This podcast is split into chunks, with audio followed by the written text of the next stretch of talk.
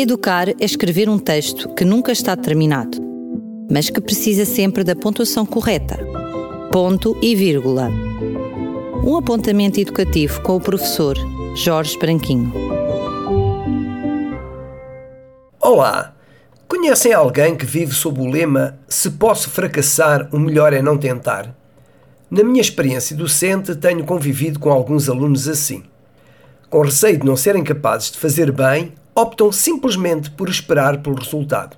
Afinal, este acabará por ser descoberto por um colega do lado ou partilhado numa correção em grupo. A maioria das pessoas pensa no sucesso e no fracasso como opostos, mas eles são ambos produtos do mesmo processo. Estas não são, aliás, palavras minhas. Quem o diz é Roger Van Oak, um estudioso da criatividade. De facto, quem aprendeu a caminhar ou a andar de bicicleta sem experimentar uma queda. O erro faz naturalmente parte de qualquer aprendizagem e na escola as coisas não são diferentes.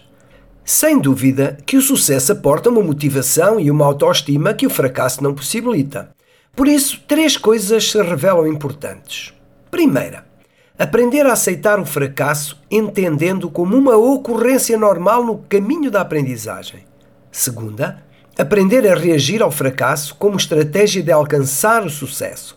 Como defendia Winston Churchill, o sucesso é ir de fracasso em fracasso, sem perder o entusiasmo. E terceira, aprender a reconhecer o valor do fracasso. Ele pode de facto ser muito frutífero na medida em que permite identificar o que não funciona ou ainda não se sabe. Só é possível pôr um carro avariado a funcionar se se souber onde está a avaria. Do mesmo modo, um aluno só poderá ultrapassar uma dificuldade se dela tiver consciência. Tomemos como exemplo um aluno com dificuldades em resolver problemas. Ele só conseguirá tornar-se competente nessa área quando identificar se a sua dificuldade está na compreensão das situações, no desconhecimento das estratégias possíveis, no funcionamento do algoritmo, no cálculo em si ou noutro qualquer passo.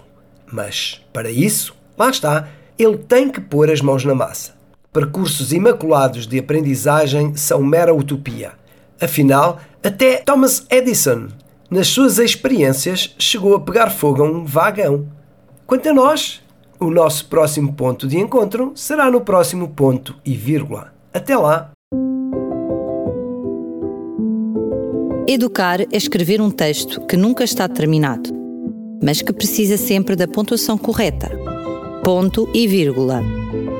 Um apontamento educativo com o professor Jorge Branquinho.